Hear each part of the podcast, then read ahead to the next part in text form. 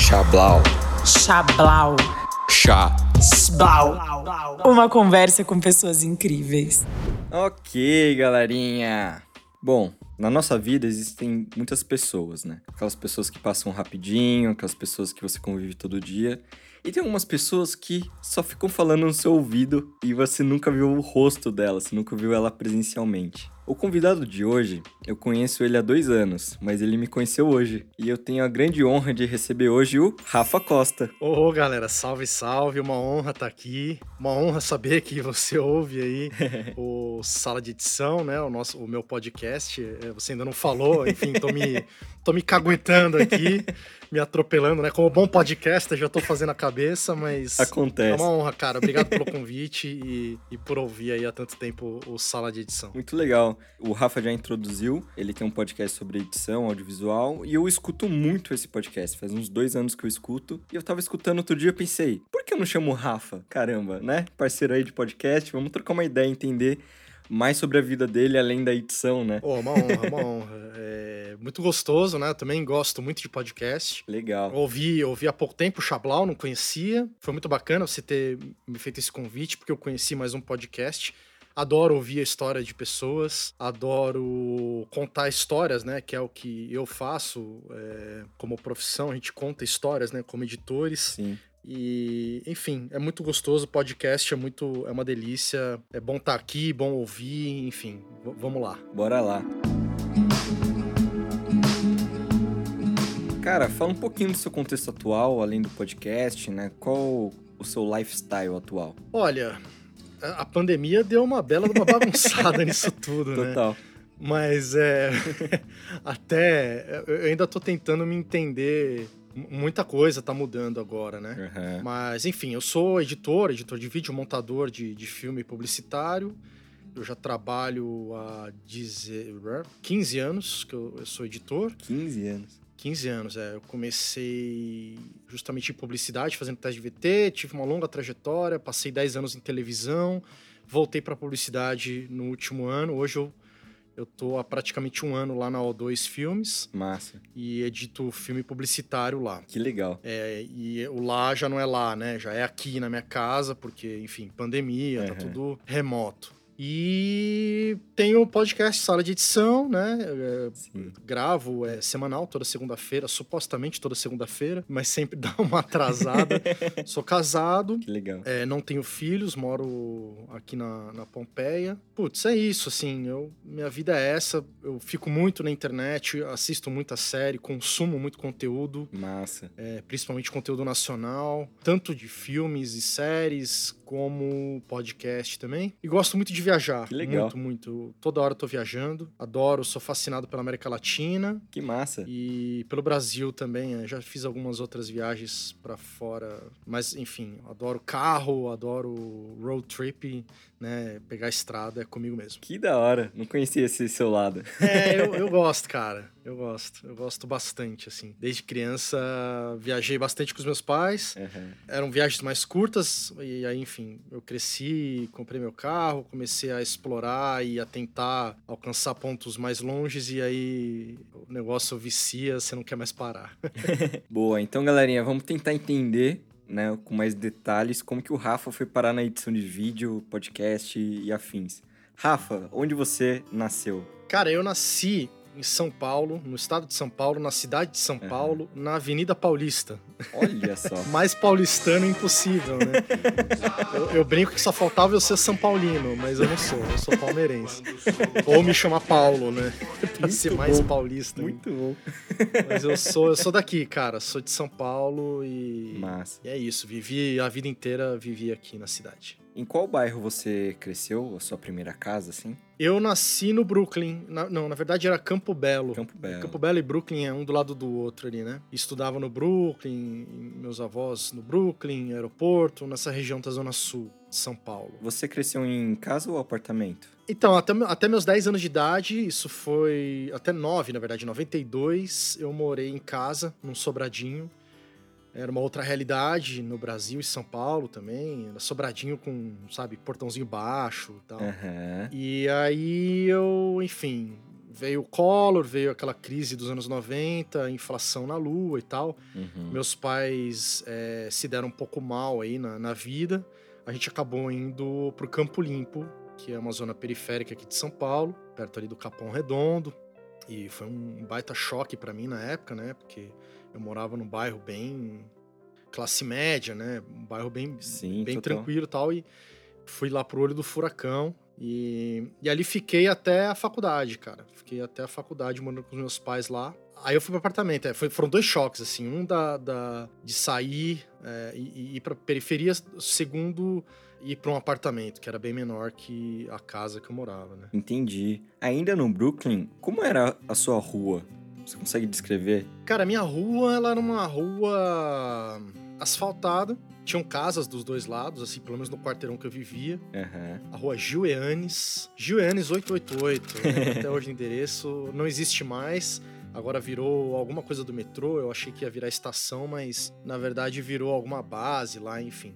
Eles derrubaram o quarteirão inteiro, uma grande pena. Poxa, foi uma infância ali. É uma, uma rua de casas, é, na esquina com a Avenida Bandeirantes, numa época que tinha muito menos fluxo de carro, mas já era muito grande na época, nos anos 80. E você tinha bastante amigos na rua, assim? Ou era mais caseiro? Tinha, tinha, tinha, tinha, tinha sim. Essa foi uma das crises, porque quando eu me mudei, eu era muito próximo dos amigos da rua ali, do mesmo quarteirão. Aham. Cara, rolava festa junina. É é uma realidade que, bicho, não existe mais hoje em São Paulo, Nossa. saca? É, Total. é muito triste, assim. Tinha festa junina na rua, fechava a rua e Uhum. soltava balão, que né, hoje em dia nem pode mais, mas Total. é, né, as, as pessoas faziam comidinhas e colocava na frente da sua casa e fazia fogueira. Aham. É, era- bem bairrista, né? Era uma São Paulo que tava. Já tinha se desenvolvido muito, mas ainda tinha um quê de. Hoje, hoje quando eu vou pro interior, sei lá, vou pra Água de Lindóia, vou pra Campinas. Campinas já tá um pouco mais hypado, né? Sim, Sai pra total. Sorocaba e tal. Aí, aí, aquilo ali, o que você encontra nessas cidades hoje era. A São Paulo era a minha rua dos, dos anos 80. E você lembra o o nome desses amigos? Lembro, cara. Renato Felipe era da, da minha. Da casa ao lado. Aham. E aí tinha o André e a Clarissa que moravam duas casas pra frente. Esses eram os mais próximos, assim, a gente era muito próximo. Que da hora. Era assim, com as minhas irmãs, eram tipo cinco, seis crianças, assim.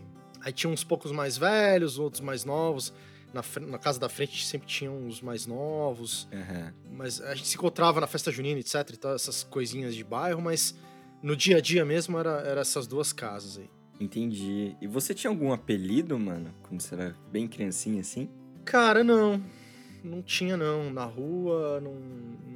Era o Rafinha. Tive na escola. Na escola eu virei o Costinha, né? Por conta do, do Costa, né? E porque. É, porque Rafael foi um, é, é um nome que foi muito popular nos anos 80. Então, Total. na escola, eu nunca. Não, não me lembro de ter estudado em nenhuma série em que não tivesse pelo menos mais um Rafael junto comigo. Eu nunca fui o único Rafael, entendeu? É. Então os Muito Rafaéis bom. geralmente eram. É, tinha o Salcedo, o Costa, o Pires, o. sabe?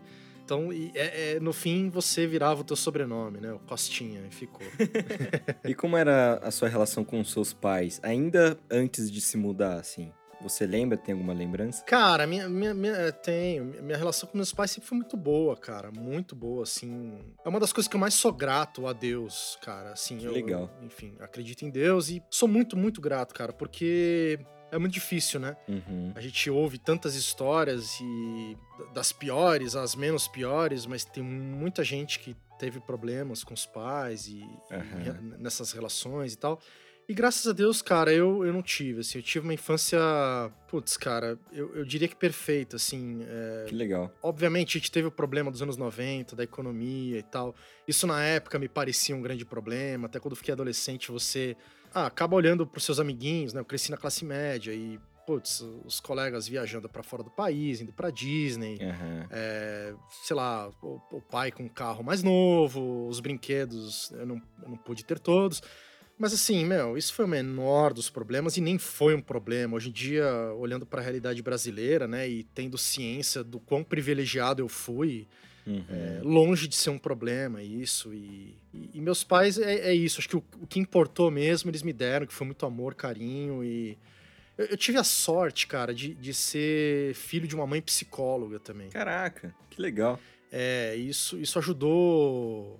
Eu, eu não percebi, obviamente, né? Fui, fui entender mais velho, mas assim, minha mãe. Uhum. Aquela coisa, não fui mimado, mas também não fui abusado, não fui largado, sabe aquelas coisas? Tipo, total, total. Ela, ela fez, ela seguiu ali a cartilha e, e fez direito, assim. Eu, eu julgo que ela fez com, com muito esmero, muito amor, dentro das possibilidades que, é, que eles podiam nos dar. Sim. E sempre foi um ambiente muito tranquilo, graças a Deus. É, meus pais sempre se deram bem também, não tenho nenhum trauma, sabe? Não... Uhum. Enfim, é até chato ficar falando, né? Que é muito raro isso. E... Só que eu sou, eu sou grato, porque, né? Quanto mais, quanto mais eu cresci e vi que era raro, mais feliz e grato por tudo isso eu fiquei, assim. Tipo, obrigado pela minha saúde mental, psicológica, né? Total, é isso que importa, né? Porque a criança. É, pois é, eu. Enfim, é uma, uma discussão longa, assim, mas eu, eu tenho. Às vezes eu vejo umas coisas, até com amigos e tal, eu falo, cara, uhum. não faz isso com a criança, sabe? Isso vai dar trauma, isso vai. Uhum. Enfim, então eu valorizo muito isso e gosto muito de criança. Também ainda não tenho filho, mas eu acho que a gente tem que cuidar e olhar muito é, pelas crianças e, e saber que é, é, uma fase importantíssima da vida, uma Nossa, das mais total. importantes, porque vai ditar tudo que essa criança vai ser um Uhum. dia e, e- e o que, que ela vai ter que lutar pra vencer, enfim, de trauma ou não, entendeu? Ou vai ser uma vida de alívio, né? Sim. Enfim, é isso. Você me perguntou, é, Não, mas minha é recordação com meus pais é, é isso. é- Não, incrível mesmo, cara. Muito legal. E, É. e aproveitando, pra quem quiser saber mais sobre esse assunto de filhos, saiu recentemente um, um episódio do podcast Mamilos, que é Dá pra criar criança sem bater? Alguma, alguma coisa nesse sentido, assim. Olha interessante, hein? E, cara, é um episódio lindo, assim. Eu recomendo pra todo mundo que, mesmo que não tenha filho, porque é um outro, uma outra maneira de você olhar pras crianças, assim. É, E assim, a, a introdução, eles falam até de um contexto his- histórico, onde antigamente as crianças morriam muito fácil, assim, né? Por doença, fome e tal. Então, quando um casal tinha um filho, eles não tinham muita esperança que esse filho ia crescer, né? Puta, vai morrer. Então tinha um tratamento quase que animal, assim, com as crianças, né? E, e tem essa mentalidade meio ainda na mente, sabe? Assim, de criança é coisa de criança, sabe? Então é um, é um episódio lindo, assim. Quem puder escutar, é lindo. bacana dica. Eu vou, vou baixar pra ouvir também, me interessa. Legal, você falou que sua mãe é psicóloga e seu pai? Meu pai, ele, ele, ele não se formou, ele parou a faculdade de contabilidade e a vida inteira ele ficou meio mudando. Ele foi muito vendedor, ele trabalhava com Uhum. empresas de representação de equipamento médico. Aham. É, hoje ele trabalha com ramo imobiliário, é, já vendeu seguro. Quer dizer, ao Uhum. contrário, é, hoje ele trabalha com ramo de seguros e ficou muito tempo com ramo imo- imobiliário. Então, meu pai é esse cara que sempre se virou nos 30 numa época em que ainda dava, né? Sim. É, eu olho muito pra ele e falo, cara, ele teve muita sorte, assim. Aham. Ele, por mais que fosse lá no Campo Limpo e tal, ele comprou um apartamento com, com comissões de vendas que ele fez, sabe? Caraca, caraca. É, não tendo formação, saca? Tipo, é uma coisa. Aham. É uma, é- era uma realidade um pouquinho mais. é, é, menos de, de concorrência do que hoje é, né? São Paulo cresceu Aham. demais, né? É muita Cresceu gente. demais. Não, muita gente, muita empresa, né? Muito investimento, muita concorrência, né? O nível aumentou, então é, você precisa estar cada dia mais especializado, né? Não basta você saber ler e escrever, né? Total, total. E como eles chamam? Meu pai chama Silas, minha mãe Eliana. Um abraço pra Muito eles. obrigado. Vou mandar.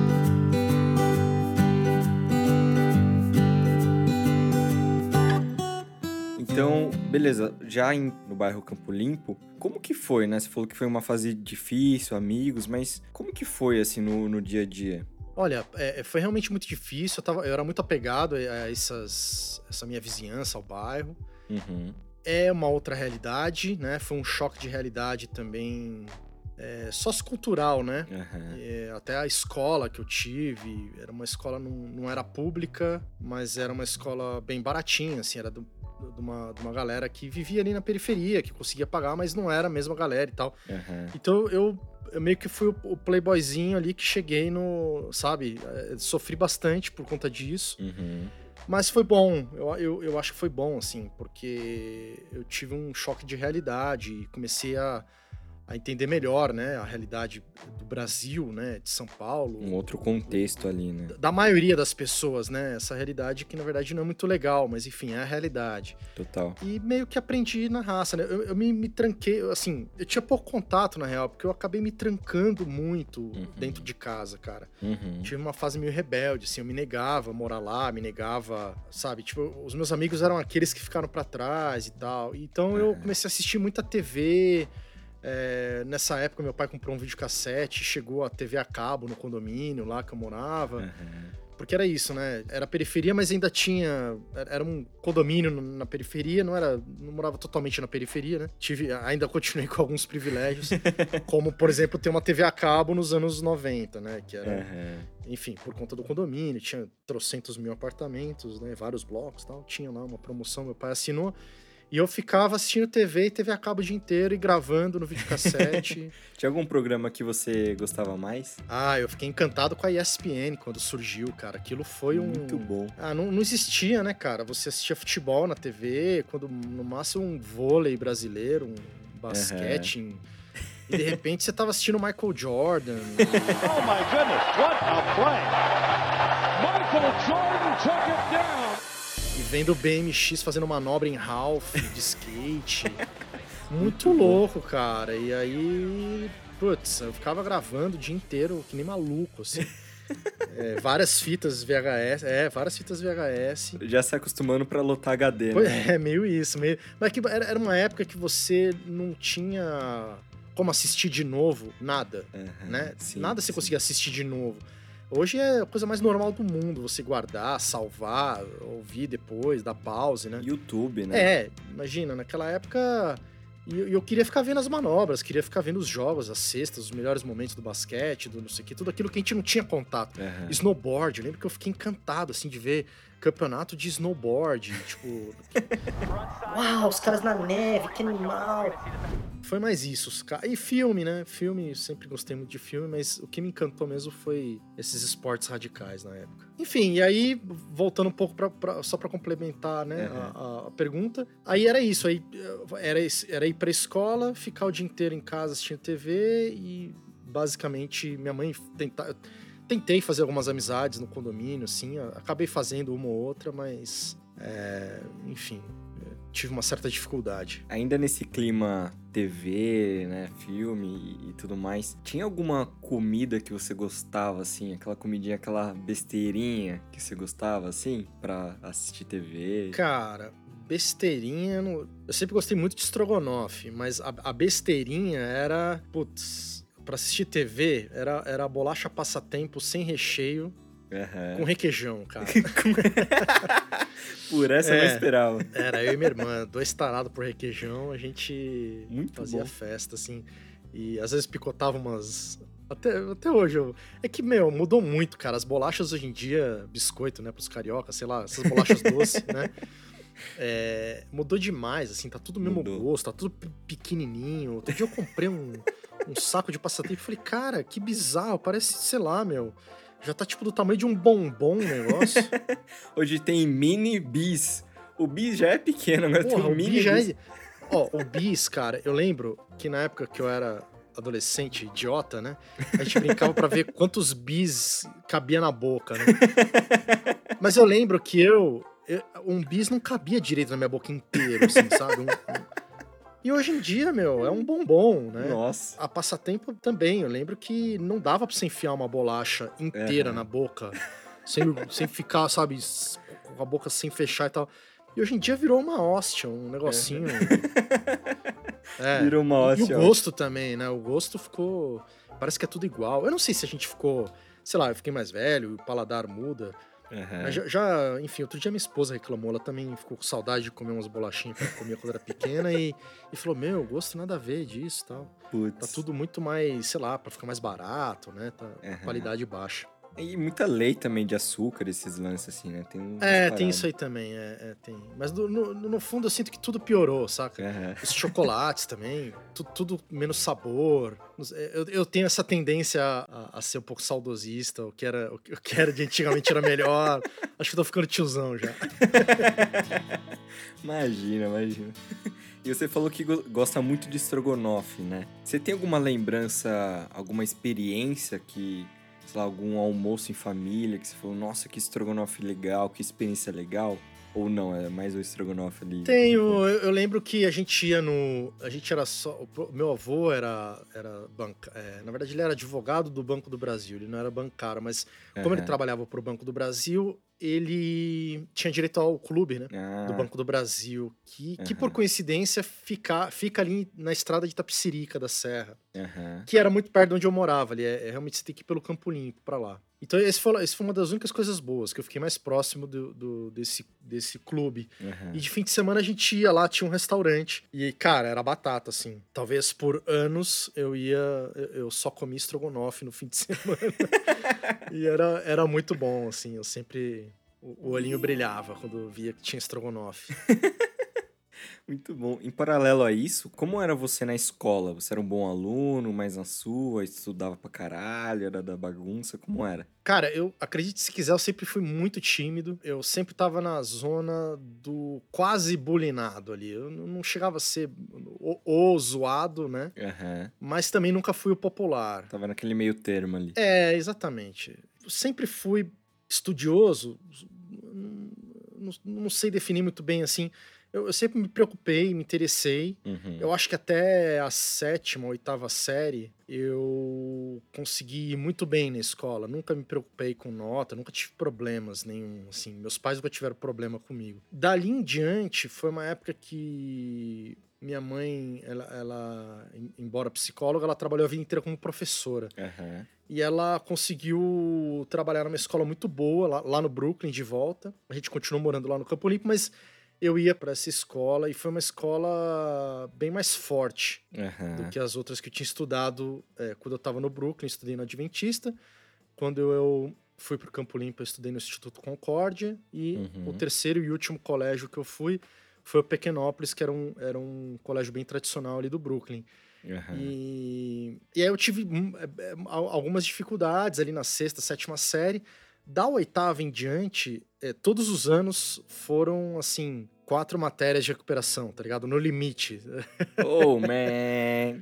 no, é, começou, é, começou a não entrar, saca? Algumas coisas na cabeça e... Enfim, e, e, o ensino era mais forte também, né? Tinha alguma matéria que você gostava mais, assim? Cara, eu sempre gostei no geral de tudo. Acho que nunca teve nada que eu gostei mais enfim, sempre, eu sempre gostei muito de português, eu sofri bastante, mas eu gostava uhum. de escrever. Que legal. De, de, de, aprender, de ler. É, a gente era obrigado a ler muito livro, escrever redação toda semana. Uhum. E essa é uma das coisas que eu sou mais grato, assim, porque, cara, é putz, sei lá, é uma forma de se expressar e, e isso ajuda muito você no dia a dia, na, na, Total. Na comunicação com as pessoas, né? Entrevista de emprego, negociações. Então, escrever bem e, e saber dizer, né? Ser persuasivo e uhum. é, dominar a palavra e a língua, eu sempre achei importante. Embora não seja um super é, professor Pasquale, eu brinco que o, esse cara aí é o Marcelo, né? O,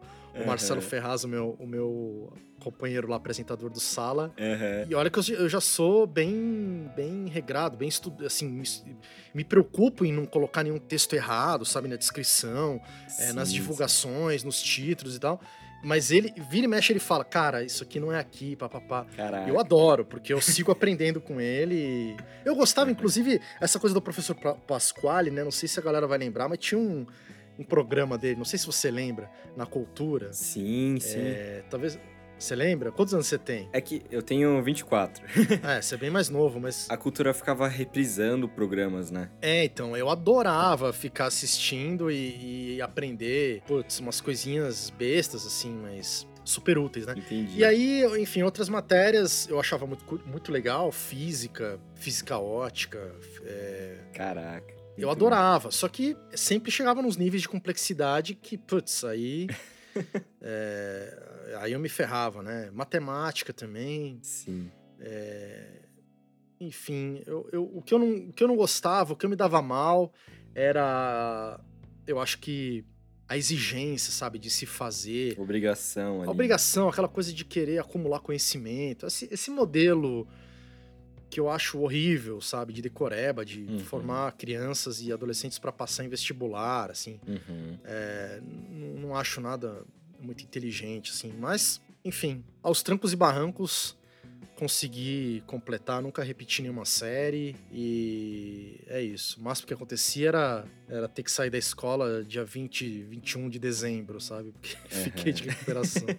Muito bom. E um pouquinho mais velho, ali, sei lá, nos seus 15, 16 anos, ou chegando ali no seu ensino médio, você já sabia mais ou menos o que você queria fazer de faculdade ou nem pensava nisso? Como que foi? Não, não sabia. Eu, durante muito tempo adolescente, quis ser. Eu vi o exemplo dos meus avós, que, ah, enfim, eram bem-sucedidos financeiramente, né? Um era engenheiro Aham. e o meu avô, o outro avô, era advogado do Banco do Brasil. Que não é pouca coisa, né? Que não é pouca coisa. Aí numa época que era difícil, essa coisa de privilégio, né? Sabe que uma vez eu, eu tava numa palestra de so- sociologia, enfim, era um sociólogo e tal. Aham. Tinha uma galera, assim, tinha, sei lá, mais de 100 pessoas na, na sala. E ele falou: ó, quer ver? Eu vou fazer uma, uma pesquisa sobre realidade brasileira e tal.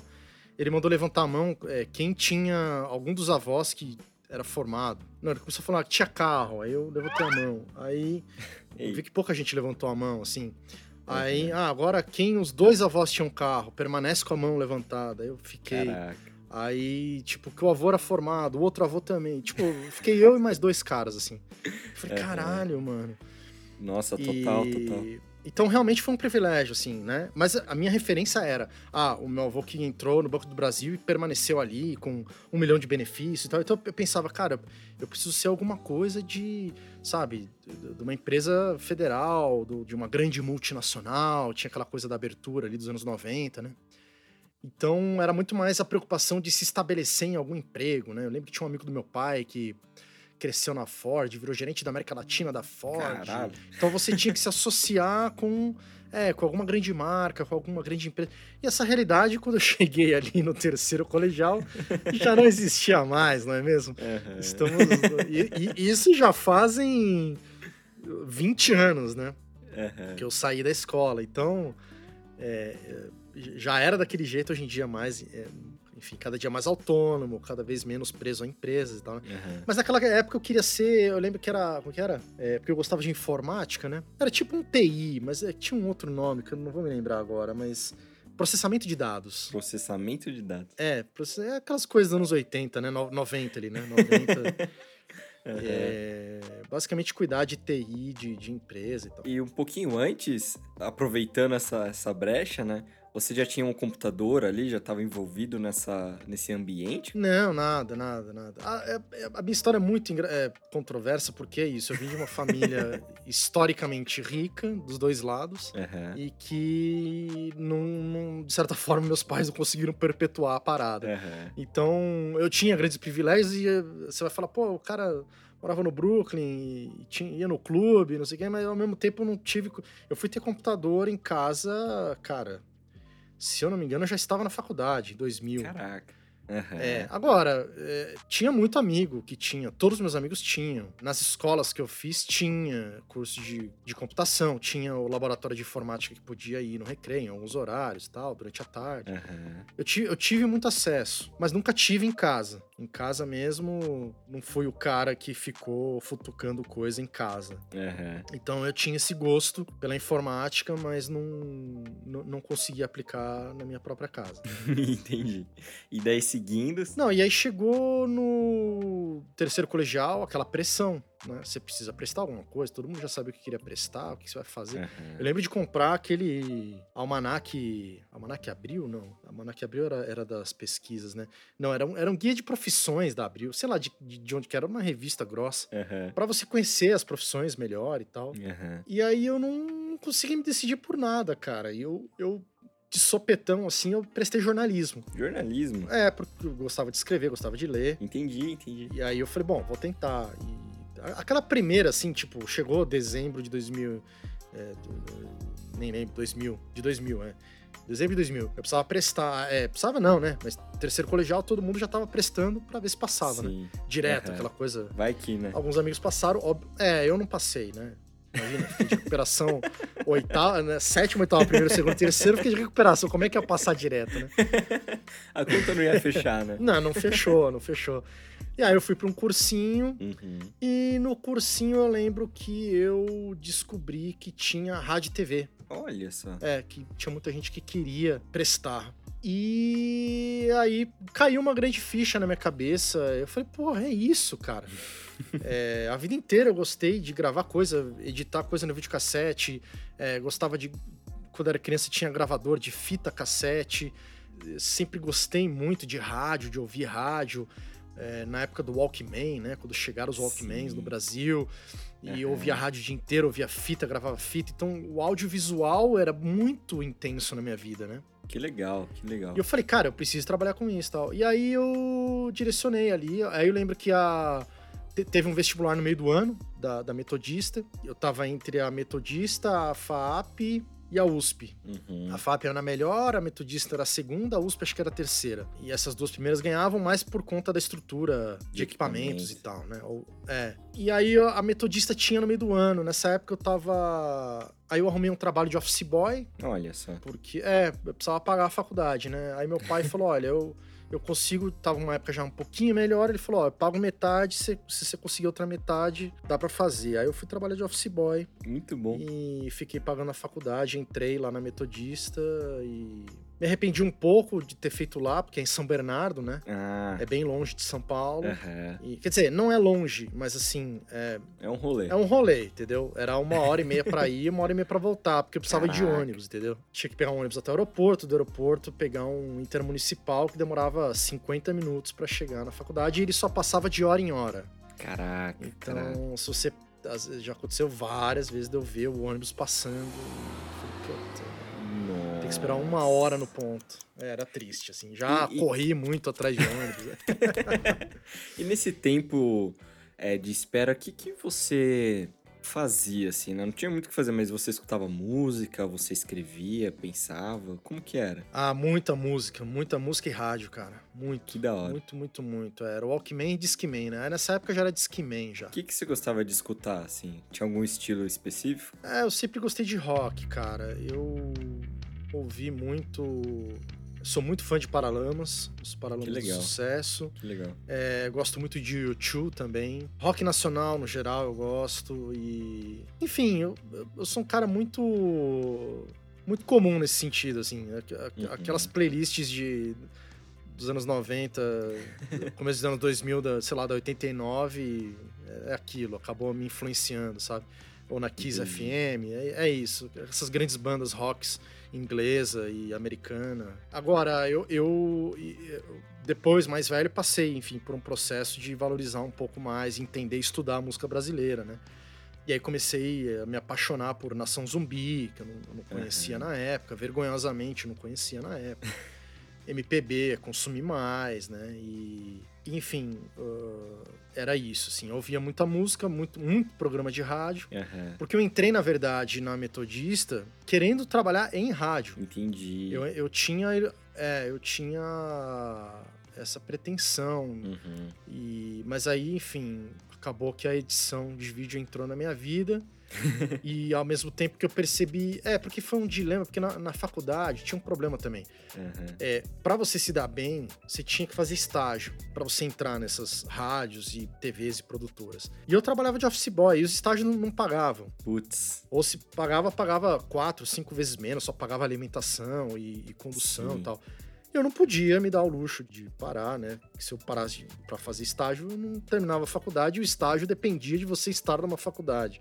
Que Então era uma- situação, né? É uma situação sem saída, né? Sim. E aí eu até cheguei a ter contato com algumas rádios. Teve um amigo meu que fez na época o- a faculdade comigo, era meu amigo de infância já, inclusive. Aham. Rolou essa coincidência de fazer quase que junto ali, com um ano de diferença a faculdade. E hoje ele é o. Ele, ele é pro- o produtor geral lá é, da, da 89. Aham. Ele, ele faz o. É o, o Yuri Danka. Talvez muitos ouvintes devem conhecê-lo do. Chama do Balacobaco, o programa que ele faz lá com o o Zé. Zé, não lembro o nome dele lá. Enfim, um cara famoso dos anos 90 que uhum. faz o programa junto. Hoje ele é locutor lá também. Mas aí a, as rádios eram, era um mercado muito pequeno, muito restrito. Você tinha ali quatro, cinco grandes rádios é, jovem, que era o perfil que eu queria. Uhum. É, não queria trabalhar com rádio popular, enfim, por coisa de, de, de linguagem, de gosto musical e tal. Uhum. E. E aí você tinha em cada rádio três ou quatro locutores e esses caras também eram os únicos que ganhavam bem, entendeu? Sim, Todo o resto. É, então, um caminho muito, muito difícil, muito. Até hoje, assim, né? Piorou até, talvez. E aí é. eu falei, putz. É, eu acho que não é uma piorada. É, falei, cara, não vai dar, entendeu? Cheguei a trancar seis meses na faculdade, fiz um curso de locução de rádio e muito legal, profissionalizante de seis meses, aprendi muita coisa. Que da hora. Tive contato com um monte de locutor, é locutor da Transamérica, da Kiss, da 89. Os caras falavam para mim, putz, cara, você ia se dar bem, é legal, pá. Mas eu precisava continuar trabalhando para pagar as contas e pagar a faculdade e não era tão bom o suficiente para uma rádio falar meu Deus tá aí o, né, o nasceu um Pelé do rádio e vem aqui que eu vou te pagar né então, então uhum. e aí nessas quando eu vi tinha acabado a faculdade já entendeu entendi e, e não dava para fazer estágio mais. Então, peraí, eu acho que eu me perdi um pouco na, na timeline. Você deu, você trancou a faculdade, fez o curso e voltou depois? Ah, não, o curso foi, é, o curso foi seis meses. Foi uma jogada porque eu comecei esse curso, o, essa faculdade, que ela começou no meio do ano e era de tarde. É uma turma nova, era, eles estavam experimentando colocar a turma vespertina é, e começava em julho. Uhum. Então eu trabalhava meio período de office boy, na verdade, e outro meio período eu estudava. Uhum. Só que aí, pra, aí uma, uma, época eu precisei pegar trampo o, o dia inteiro e trabalhar de noite, é, estudar de noite. Porque aí meu pai não conseguiu mais pagar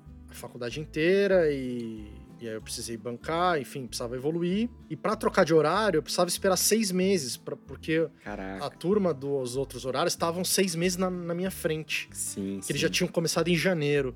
Então, se eu quisesse trocar de horário, eu tinha que esperar a turma de trás chegar onde eu tava. Entendi. Pra eu. É, aí eu aproveitei esses seis meses que eu falei, bom, já que eu vou ter que trancar para trocar de horário, eu fiz esse curso e aí voltei. Na verdade, eu fui para de noite, aí eu troquei de trampo, fui para de manhã e aí eu inverti. Eu, trabalhava o dia inteiro de office boy e trabalhava de noite de. Fui hold de banda, de banda cover aqui em São Paulo. Entendi, que da hora. Resumindo, aos trancos e barrancos, eu consegui me formar e ainda saí com uma dívida gigante lá, que Putz. os últimos.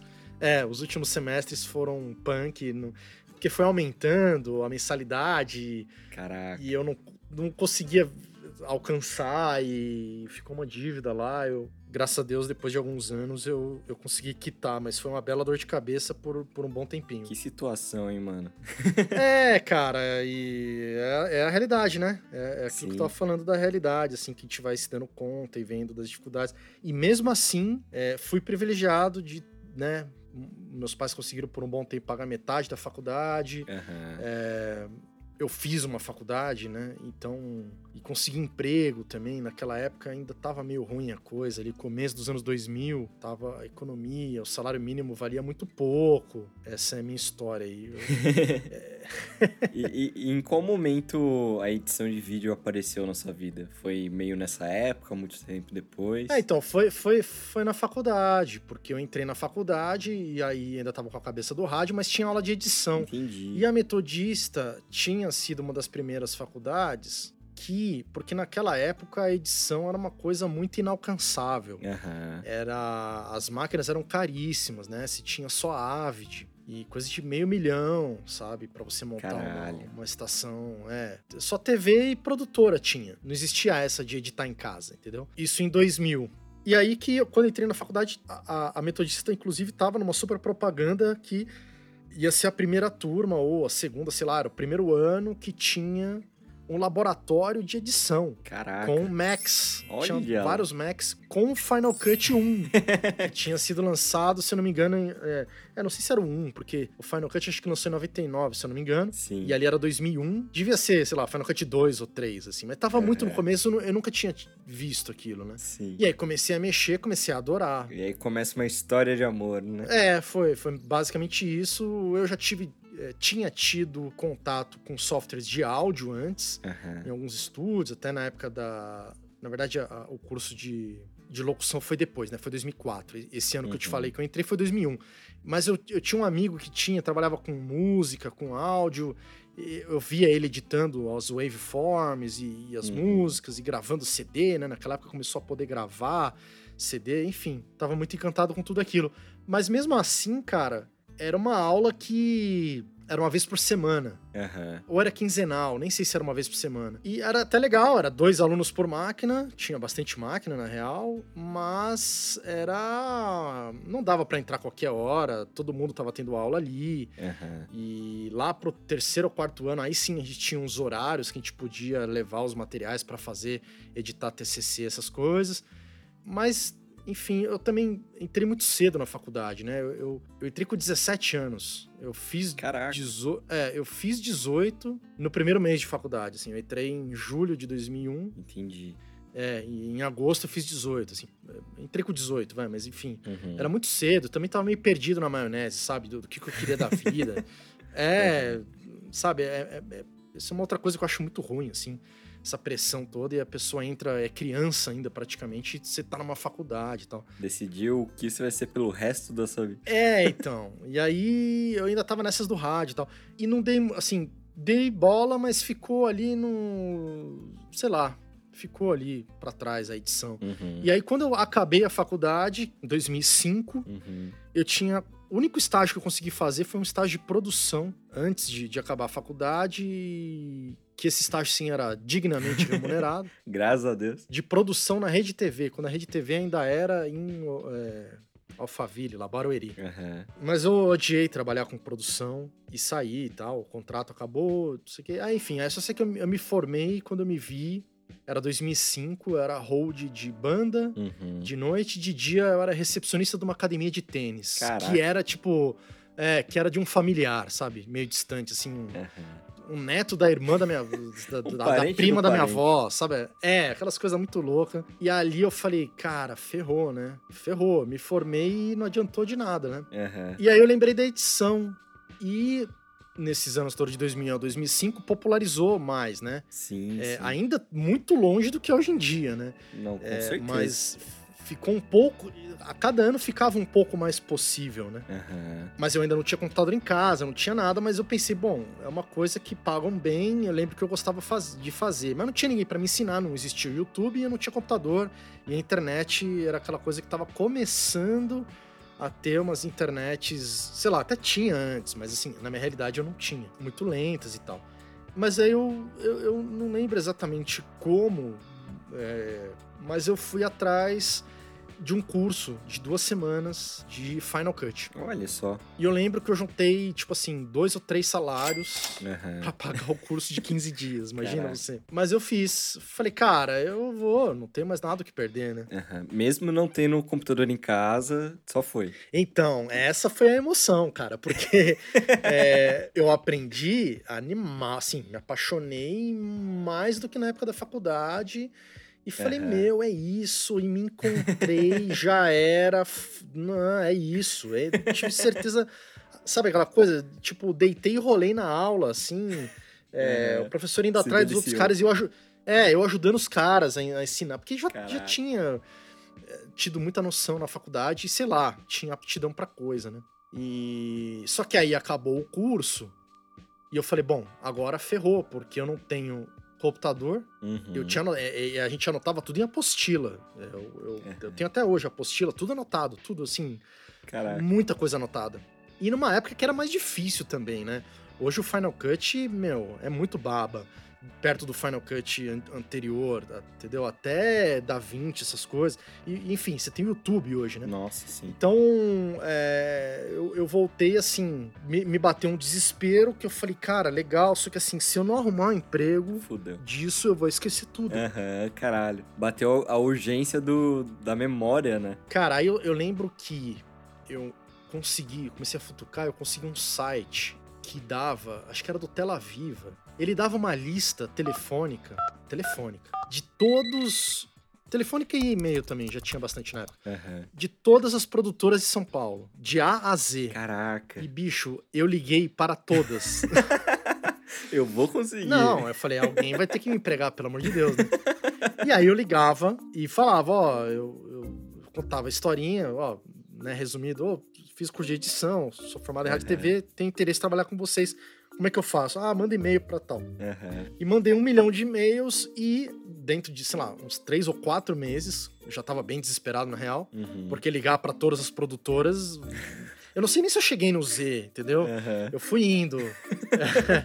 e aí eu, eu sei que eu, al- al- alguém me ligou, me retornou e falou: ó, tem uma vaga aqui pra editor. Muito bom. É, em 2006 isso. E aí era, era uma web TV, porque era, era praticamente é, é um canal de YouTube. Era um canal de YouTube, só que como não existia YouTube, Sim. era um canal de YouTube dentro do site do- do- da empresa que divulgava para os vendedores Uhum. poderem aprender lá as coisas que eles queriam ensinar Entendi. através do vídeo para todos os, os representantes do Brasil. A videoaula ali. É, é, tinha entrevista também, tinha umas, umas coisas técnicas, tinha, tinha vários tipos de, de, de playlists ali que foi onde eu comecei. E aí eu, foi o alívio, né? Muito bom. Porque eu comecei a praticar tudo que eu tinha aprendido.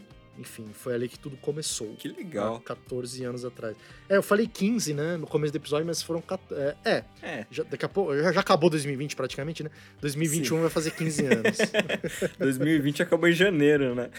é, nem começou, né?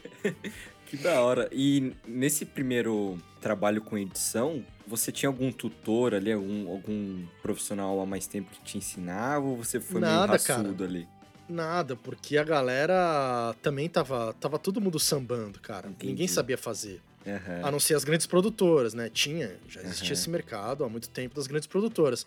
Mas não foi onde eu entrei, né? Entendi. Eles eram praticamente uma. Era uma mini agência dentro da empresa. Uhum. E eu era o cara que supostamente tinha que resolver os vídeos, entendeu? Você que fez o curso de 15 dias, né? É, então, tinha um produtor lá. Tinha um produtor e o cara que pensava. E tinha uma jornal... era, era eu, uma jornalista, uma repórter, Uhum. que também era jornalista, e o, o produtor. Esse era o time. Então, o produtor fazia os paranauê todo da gravação, a jornalista escrevia as pautas, sei lá o quê. Uhum. E a repórter ia lá e, e- e gravava, fazia as entrevistas, os tutoriais. E pumba, caía no meu computador ali pra eu resolver o vídeo. Entendi. Pra soltar o, o- o vídeo pra publicar, né? Então foi super, foi super na raça, assim. E como que foi a sua trajetória profissional aí? Momento LinkedIn, né? Ah, então, aí eu fiquei um tempo nessa produtora, eu não sei se chegou a completar um ano. Aí, aí eu reencontrei um amigo meu que eu descobri que ele tava trabalhando com edição na O2. Uhum. Em outras produtoras também, editando teste de VT, que é ah, uma das coisas mais básicas que tem no audiovisual, que é você limpar o material do teste de elenco para as produções, né? Legal. Então você tem lá ah, em uma um comercial um sujeito que toma um refrigerante ou uma cerveja. Uhum. Ah, precisa ser uma pessoa preta, alta, magra. Uhum. E a pessoa que tá do lado dele é um ruivo gordo, sei lá. Aham. E aí as pessoas filmam vários ruivos gordos e vários pretos magros. E aí, pro diretor decidir, você tem que meio que limpar esse material, porque ele não vai ver toda a gravação do teste do cara. Total. Então era uma coisa muito operacional e, e que não exigia muita criatividade, né? Porque no começo era isso, né? Eu tinha aprendido a, mexer no software.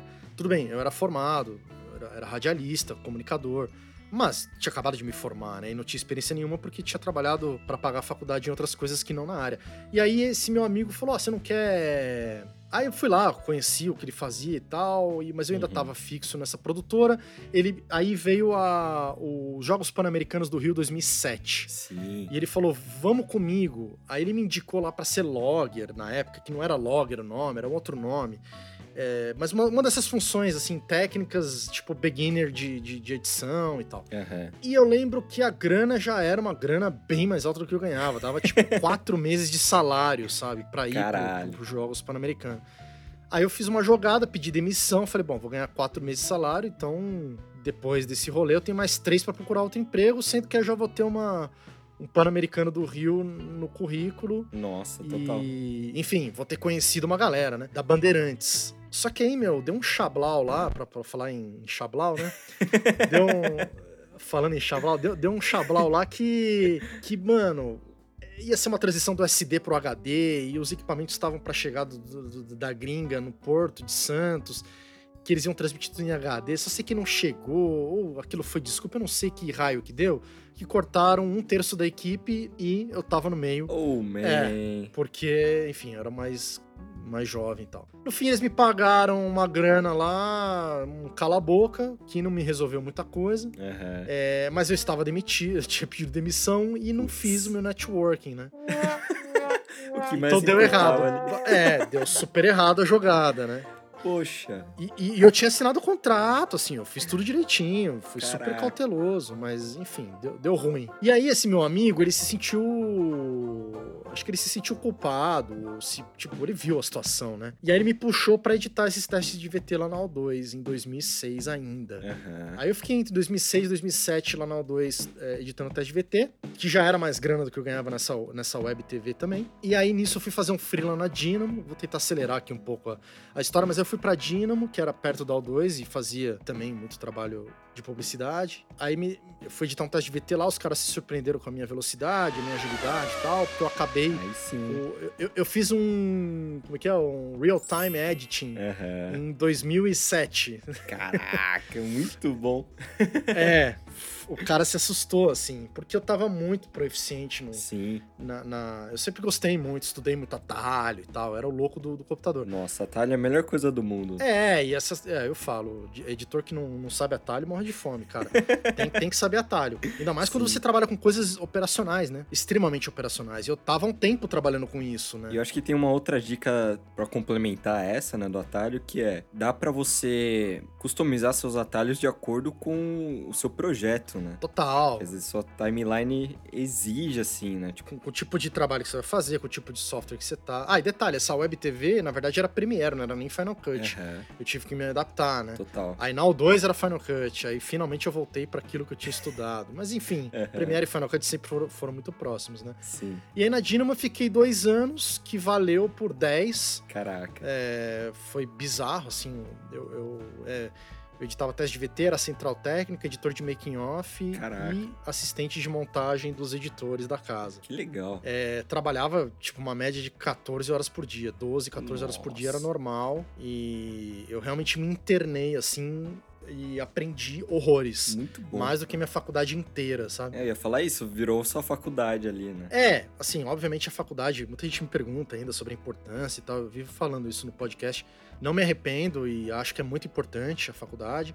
É, não substitui, mas em termos práticos lá eu aprendi muito mais, assim. Entendi. Porque realmente você tá com a mão na massa, né? Uhum.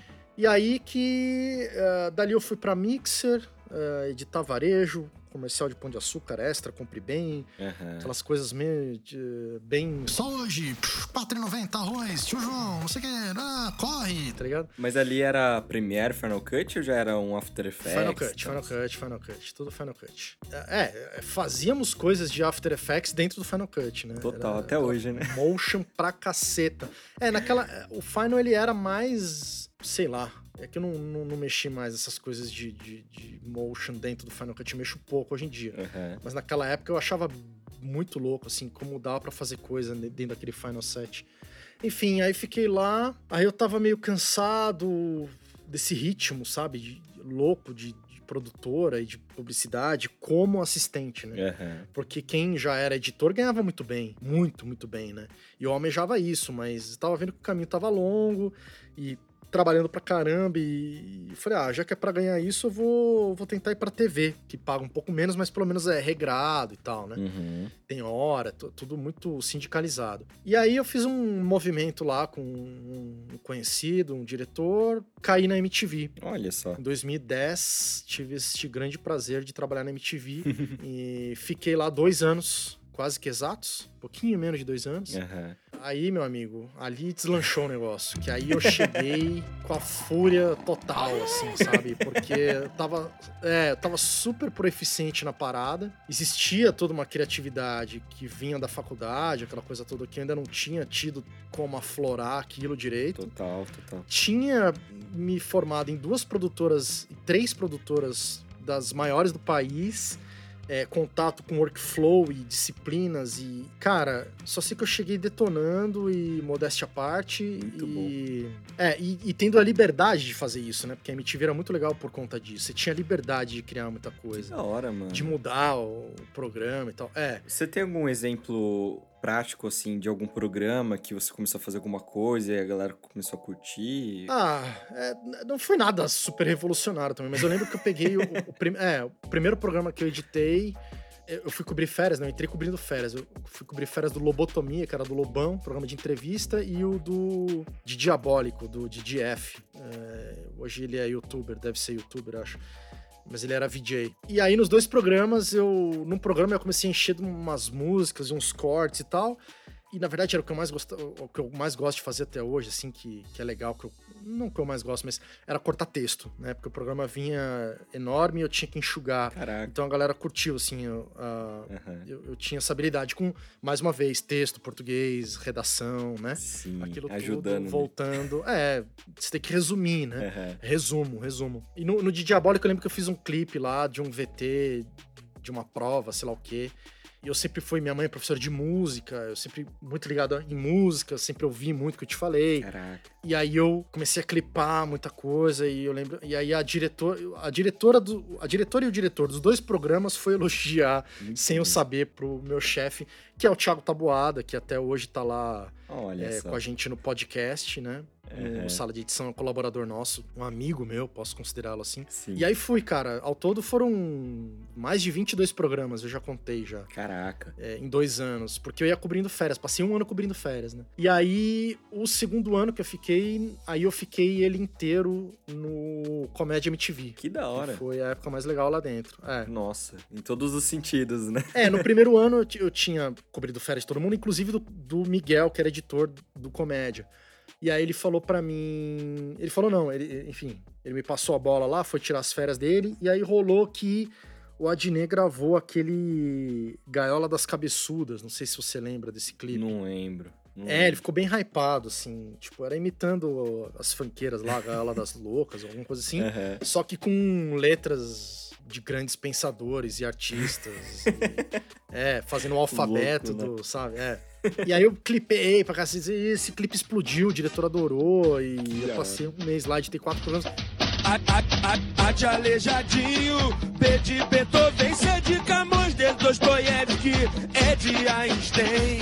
Aí no ano seguinte, o ah, foi uma galera do, da MTV pra Record, não sei se você lembra disso, que foi o Legendários, quando surgiu o Sim. Legendários. Sim, lembro. Foi João Gordo, foi o Marcos Mion, e Sim. puxaram o tal do Miguel junto, que ele era o editor. Aham. E abriu a vaga, o diretor falou: Puta, chama aquele moleque lá que tinha cobrido férias dele, que, que fez o clipe lá Muito bom. Traz todo mundo. É, fiquei um ano maravilhoso, que foi a segunda temporada do Comédia, que foi a mais legal de todas, que foi a, quando tinha estúdio, tinha DSLR, tinha GoPro. Muito bom. É, isso pra época foi um boom, assim, uma revolução. 2011. Nossa. Isso foi. É, imagina, 2011 usando só DSLR Aham. e GoPro. É, era GoPro 1, tinha acabado de lançar e tal. Foi a grande revolução da GoPro, né? Foi, foi. Só que aí, cara, eu tive um grande azar da MTV acabar, né? Putz. E não só eu, como todos os outros 12 editores fixos da casa, mais os freelancers que cobriam férias, né? Caralho. Fomos todo mundo embora. E o Tabuada e o Kaká, que eram meus chefes, foi todo mundo pro saco. Putz. E fechou, abriu e entregou, né? Sim. Abriu e entregou a MTV pra Vaia. Com... E aí começou minha vida de freela. Aham. Eu comecei a fazer. Cobria férias de RTV de agência, trabalhei três anos na, na, na DPZ, cobrindo férias lá, mas só em férias, né? Não três anos, né? Três períodos de férias. Você fazia pequenos trabalhos assim também de, sei lá, pequenas empresas ou, ou nessa época nem tinha muito? Aí, então, aí, aí que aconteceu, é, aí que aconteceu. A galera começou essa história de PJ, abrir empresa e tal. Aham. E aí um brother meu da Record falou, cara, eu tenho um programa lá da Ana Hickman, você quer editar e tal? Eu falei, pô, claro. Ah, mas você já tem PJ? Eu falei, puta, não. Aham. Ah, então corre e abre. Só que aí eu, eu fui no processo todo burocrático não deu tempo de abrir. Putz. É, há tempo, né? Aham. Aí eu perdi essa oportunidade, mas aí vieram as fazendas e eu editei três fazendas da Record. X Factor, Masterchef, Que da hora. às vezes é difícil lembrar tudo, assim. reality da Eliana no SBT também. Só um detalhe que você falou que editou Masterchef, né? É, o Masterchef, na verdade, eu cobri também um cara lá, Aham. que deu um... Eu tava no X Factor Brasil, eu editei ele inteiro, 2016. Aí deu algum, alguma dor de barriga lá em alguém, não lembro quem foi, eu cobri o cara lá no Masterchef. Eu ia perguntar se você fazia também os barulhinhos, fazia um pouco de sonoplastia, porque eu acho demais aquela sonoplastia. Ah, é, não, é, é, sempre tem, né, um- uns banquinhos de trilha e tal. Depois eu editei um negócio de culinária na, na, na Eliana, lá, o Minha Mulher Que Manda, Aham. que tem, tem mais, assim. Geralmente é a sonoplastia que faz isso, né? Sim, E o sim. próprio som captado. Mas tem as brincadeiras, né? Na Fazenda a gente colocava muito uns barulhinhos quando escorregava, quando falava alguma merda, né? Ou. O, o famoso o famoso pi, né? Aham. Enfim, E- TV tem muito disso, você trabalha em todas as etapas, né? Sim. Você meio que faz tudo. Você sentia muita diferença entre editar um, um programa normal e um, um reality, assim? Até pelo excesso de conteúdo ou não? Na verdade, assim, vamos lá, né?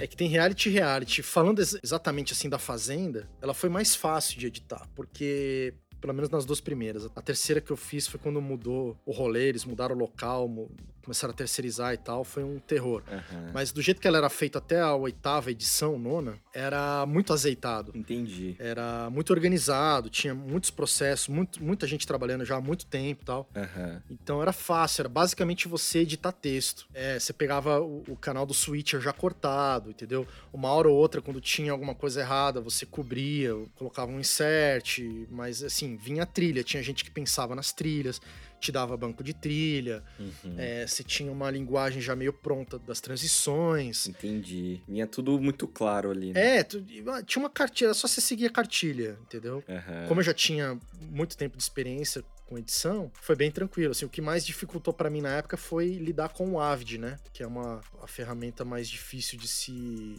de se editar, né, Pra quem não conhece. E a mais utilizada por grandes empresas, né? Por grandes produções, assim, né? Eu acho que o Premiere hoje em dia tá mais presente, mas Total. longas e séries é praticamente só Avid. E os realities também Aham. precisam dessa estrutura toda, né? Mas foi isso. E aí, eu, aí eu, ah, você falou da empresa, né? Aí eu abri o PJ, não deu tempo de abrir pra pegar aquela vaga na Record, mas eu acabei abrindo, enfim, abri, porque eu precisava abrir a empresa, né? Aham. E aí eu pensei, putz, vou, já que eu tô abrindo a empresa, vou começar a produzir, né? Uhum. Porque eu saí da MTV e pensei, pô, todo mundo saiu. Eu conheço o cara que é o diretor de fotografia do Comédia MTV.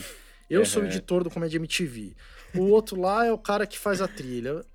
Ah, é só juntar todo mundo e vender, né? Aham. E aí eu comecei a fazer o que, o que a galera faz hoje de videomaker, né? Só que eu comecei a fazer com a galera. Meio que montei uma produtora virtual, não existia casa, não tinha nada. Sim. E me ajudou demais, assim. Fechei vários trabalhos. Nossa, que da hora. Institucional, tal, com essa galera, porque esse era o meu discurso. Eu falei, ó, cara, eu tô com a galera aqui da MTV, do SBT, da Record e tal. Aham. Só que eu, enfim, faço custo mais baixo e tal, produção. E, e foi quando começou a surgir, né, a demanda por esse tipo de vídeo, né? Começou a democratizar por conta das DSLRs e tal. Só que, cara, eu não, confesso que não peguei muito gosto, assim, Aham. pela vida de videomaker, né? Pela vida de, ou sei lá, de dono de produtora, de produtor executivo, sei lá, eu fazia tudo, né? Eu gostava mesmo era de pegar o, o- o- eu sofria em todas as etapas e aí me deleitava na hora de editar. E aí eu falei, cara, não Muito bom. só que eu fiquei muito tempo nessas, assim, de frila, né? Você pega uma fazenda, é três meses. Aí depois dos três meses você não tem mais nada. Aí, porque assim, as emissoras elas contratam fixo, só que elas pagam muito menos pra quem é fixo. Caraca. É, então era uma conta meio, meio zoada. e- e os fixos não pegavam a fazenda, por exemplo. Porque você não podia o fixo pegar Aham. frila, da, entendeu? Sim. Por exemplo, eu fui pra Olimpíada também em 2016 pela Record, é, com o jornal da Record. Só fui porque eu era freelance. Caraca. Se fosse fixo, eu não podia. É. Que doido. E não foi ninguém fixo também. A galera que já editava o jornal no dia a dia não pôde ir. Caraca. É muito louco isso, umas regras muito loucas, é. Muito doido mesmo. Então, é, e aí eu ficava nisso, eu ficava trabalhando em, em- em TV e, e nesses trabalhinhos com a minha produtora, tentando fazer crescer a Escotilha Filmes, que é o meu CNPJ. Entendi. E aí, e passando também por produtora, que ainda tinha alguns contatos, mas fazendo trabalhos menores. Comecei a. Dei muita aula de edição particular também. Sempre me virando, né? Sempre me virando, me virando, me virando. E aí, pra resumir a ópera, em 2017 eu tive essa experiência dessa terceira fazenda que eu fui editar, que foi horrível e E aí já tava num lance que assim, os cachês já tinham congelado desde 2014. A Caraca. TV foi e está precarizando a cada dia mais por conta da saída do dinheiro que tá Uhum. indo pra internet, pros canais de YouTube, pros influenciadores, Nossa, total. é, pros, né, pras propagandas que você põe. Não vale mais a pena você, pra muita gente, né? Uhum. Pagar meio milhão ou um milhão num intervalo de Jornal Nacional pra publicar um, Total, total. um produto, né? Enfim, é esse movimento que a gente tem acompanhado, né? A, a expansão da internet e dos streamings e do YouTube e a decadência da televisão. Nossa, total. Isso estava refletindo no trabalho, nas condições de trabalho, na precarização. A gente estava trabalhando mais, com condições piores, ganhando pior Que louco. e sendo mano. exigido mais. E aí, meu, comecei a cansar, cansar. E aí eu falei, cara, não adianta mais dar murro e ponta de faca. Eu, ou, eu- ou eu mudo o que eu tô fazendo, ou Uhum. Aí lembra até hoje, um brother meu que também tava super desgostoso, ele jogou tudo pro alto, foi estudar desenho e hoje ele é um tatuador. Caraca. É, Muito e tá bom. ganhando uma grana violenta. É, foi. Eu fiquei chocado, Uhum. assim, com, a, com o plot twist do cara. Audácia. Foi. E aí. E ele falou, mano, e eu falei, bicho, me salva, vai, me ajuda, como é que você fez isso e tal? Caraca. É, e ele falou, ele, ele falou, cara, é o seguinte, vou te falar uma coisa séria. Não tem como você conseguir resultado diferente fazendo a mesma coisa. Uhum. Se você quiser resultado diferente, tem que fazer coisa diferente. É meio frase, eu odeio essas frases clichê, é, né? E é super clichê. Mas aquilo me tocou porque eu falei, cara, é verdade. Se eu ficar aceitando trabalhar nesses trabalhos, eu só vou ficar trabalhando nesses lugares. Total. Se eu não procurar outra coisa que não esses trabalhos, eu tava confortável, porque eu, ah, é o Rafa Uhum. da MTV, o Rafa da Record, do SBT, do, do- do- trabalhei em todas as emissoras, menos a TV Cultura e a Gazeta. Uhum. O resto trabalhei, Rede TV, Globo, SBT, Record, Band. Passou por todas ali. É, então eu tava muito confortável, só que com- confortável naquele desconforto, né? Total, total. E aí eu. Foi aí quando surgiu a ideia do podcast, cara. Que eu falei, Olha cara, eu preciso falar de mim, eu preciso. Eu sempre consumi muito podcast. Falei, cara, não tem podcast que fala disso, eu vou começar a falar. Alguma coisa tem que acontecer. Da hora. E não é possível, entendeu? Outros amigos estavam desgostosos também com a situação e com, e com as carreiras e com a precarização e tal. Eu falei, meu, vamos se juntar, vamos começar a meter a boca no trombone e alguma coisa tem que acontecer. Enfim, tô aqui falando de, da minha carreira inteira, né? Você só perguntou do, do É isso mesmo, cara. PJ. O Xablau é, é- é as pessoas te conhecendo. Essa é a intenção mesmo. É, espero que esteja interessante, né? Sempre. Todas as pessoas são incríveis. E tudo que você tá falando explica, né, onde, o que você é agora, né? Tudo que, que rolou. né? É. E eu queria aproveitar e fazer um paralelo antes que você continue no sala de edição, que é como você conheceu sua esposa? Nossa, agora peraí, deixa eu voltar. Faz tempo. Voltando na timeline. É, esse ano vai fazer 17 anos, cara. Caraca, 17 anos. 17 anos, é, já há um tempinho que a gente tá junto. Basicamente, resumindo, eu tinha uma amiga em comum que eu meio que dei em cima dela Uhum. e ela não se interessou por mim e. Tava, ela, acho que ela tava tentando se desvencilhar de mim e, e ela era uma das melhores amigas da minha esposa. Aham. E ao mesmo tempo ela, ela teve essa sacada, que ela, minha esposa também fez rádio TV e tal, ela não tinha feito na época ainda, Aham. mas queria, e ela, ela meio que juntou, tipo, deu um clique na cabeça dela, tipo, ei, peraí, o Rafa e a Fernanda tem tudo a ver. Aí falou pra Fernanda, pô, tem um cara aqui, não falou que eu tava dando em cima dela, mas falou, meu, o cara é a tua cara, bicho, o cara, vocês- iam se dar bem. E, é, e na época eu tinha um blog, Caraca, é, imagina, eu- é, era o blogger.com.br, nem existe mais total. que foi no começo da faculdade, um pouco antes, acho que tinha. Porque, cara, a gente não tinha Orkut, não tinha Face. A galera hoje em dia não deve estar entendendo nessas coisas. Mas não, não existia mídia social, entendeu? Não tinha, não tinha Aham. smartphone, não tinha, não tinha Orkut, não tinha é, Facebook, não tinha nada, só tinha carta Aham. e internet que tinha acabado de chegar. E aí começou a história dos blogs e os amigos começaram a fazer blog. Então a- Aham. o legal era você visitar o blog das galera, da- dos amigos e ver o que, que essas pessoas estavam falando, que era onde eles compartilhavam o que eles estavam vivendo. Aham. Era basicamente a página do Facebook dessas pessoas, né? Sim. De quem tinha acesso e conhecimento pra fazer, porque era um saco fazer blog HTML, total. tinha que escrever, enfim. E aí ela ela entrou no meu blog que eu escrevia umas piras lá de vida, filosóficas e tal. Muito bom. Mais uma vez a redação entrando na minha vida. e ela se interessou. E aí a gente começou a se falar e começou a se encontrar, começamos a namorar. E aí a gente oficialmente começou a namorar em 2003. Aham. Então vai fazer 17 anos. Foi assim que eu conheci minha esposa. Ela começou a gostar do que eu postava e tal. E a gente começou a se inscrever e a gente partiu pro encontro. Era difícil naquela época, galera. Hoje em dia vocês estão vocês estão na moleza aí com Tinder. É, rapaz. Total. Naquela época você tinha que escrever código HTML pra fazer uma página pra mina te ver, tá ligado?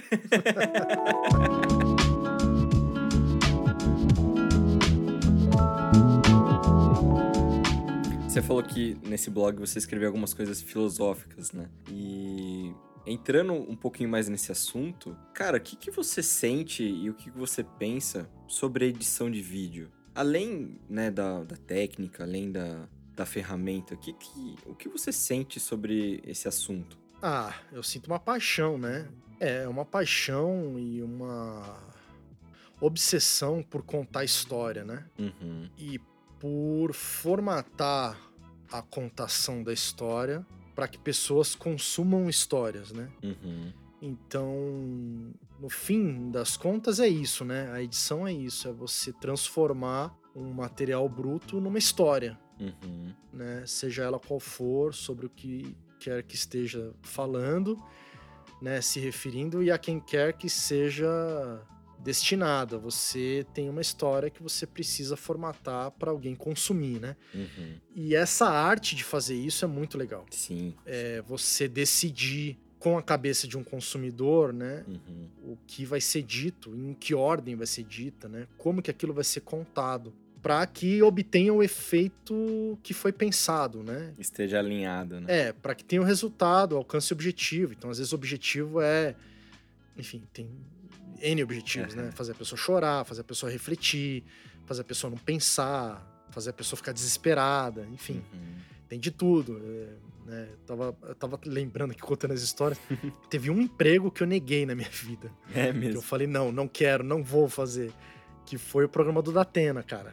Caraca. É, eu lembro até hoje. É, eu tinha acabado de sair da MTV Aham. e o cara me indicou na Bandeirantes, o salário era bom, mas eu falei, cara, eu não vou conseguir dormir editando Datena todo dia. Você tá louco? Caraca, Isso é nossa senhora. Totalmente insalubre, né? Porque você Nossa. imagina, o que chega pra você na tela é um extrato do que o, o editor viu. Nossa, E, e- e lidou, né? O cara ficou lidando com isso oito horas por dia. Caralho. Então, enfim, é, é isso, né? O- Uhum. Essa coisa do sensacionalismo leva o pessoal ao desespero. Então, de certa forma, também é interessante, né? Você tem que.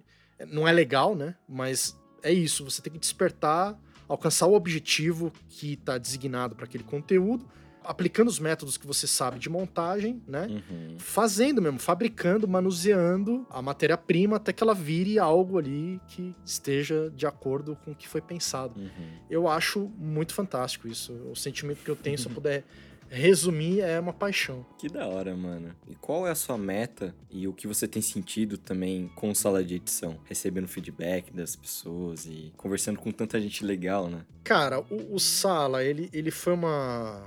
É uma grande surpresa pra mim, na real, assim.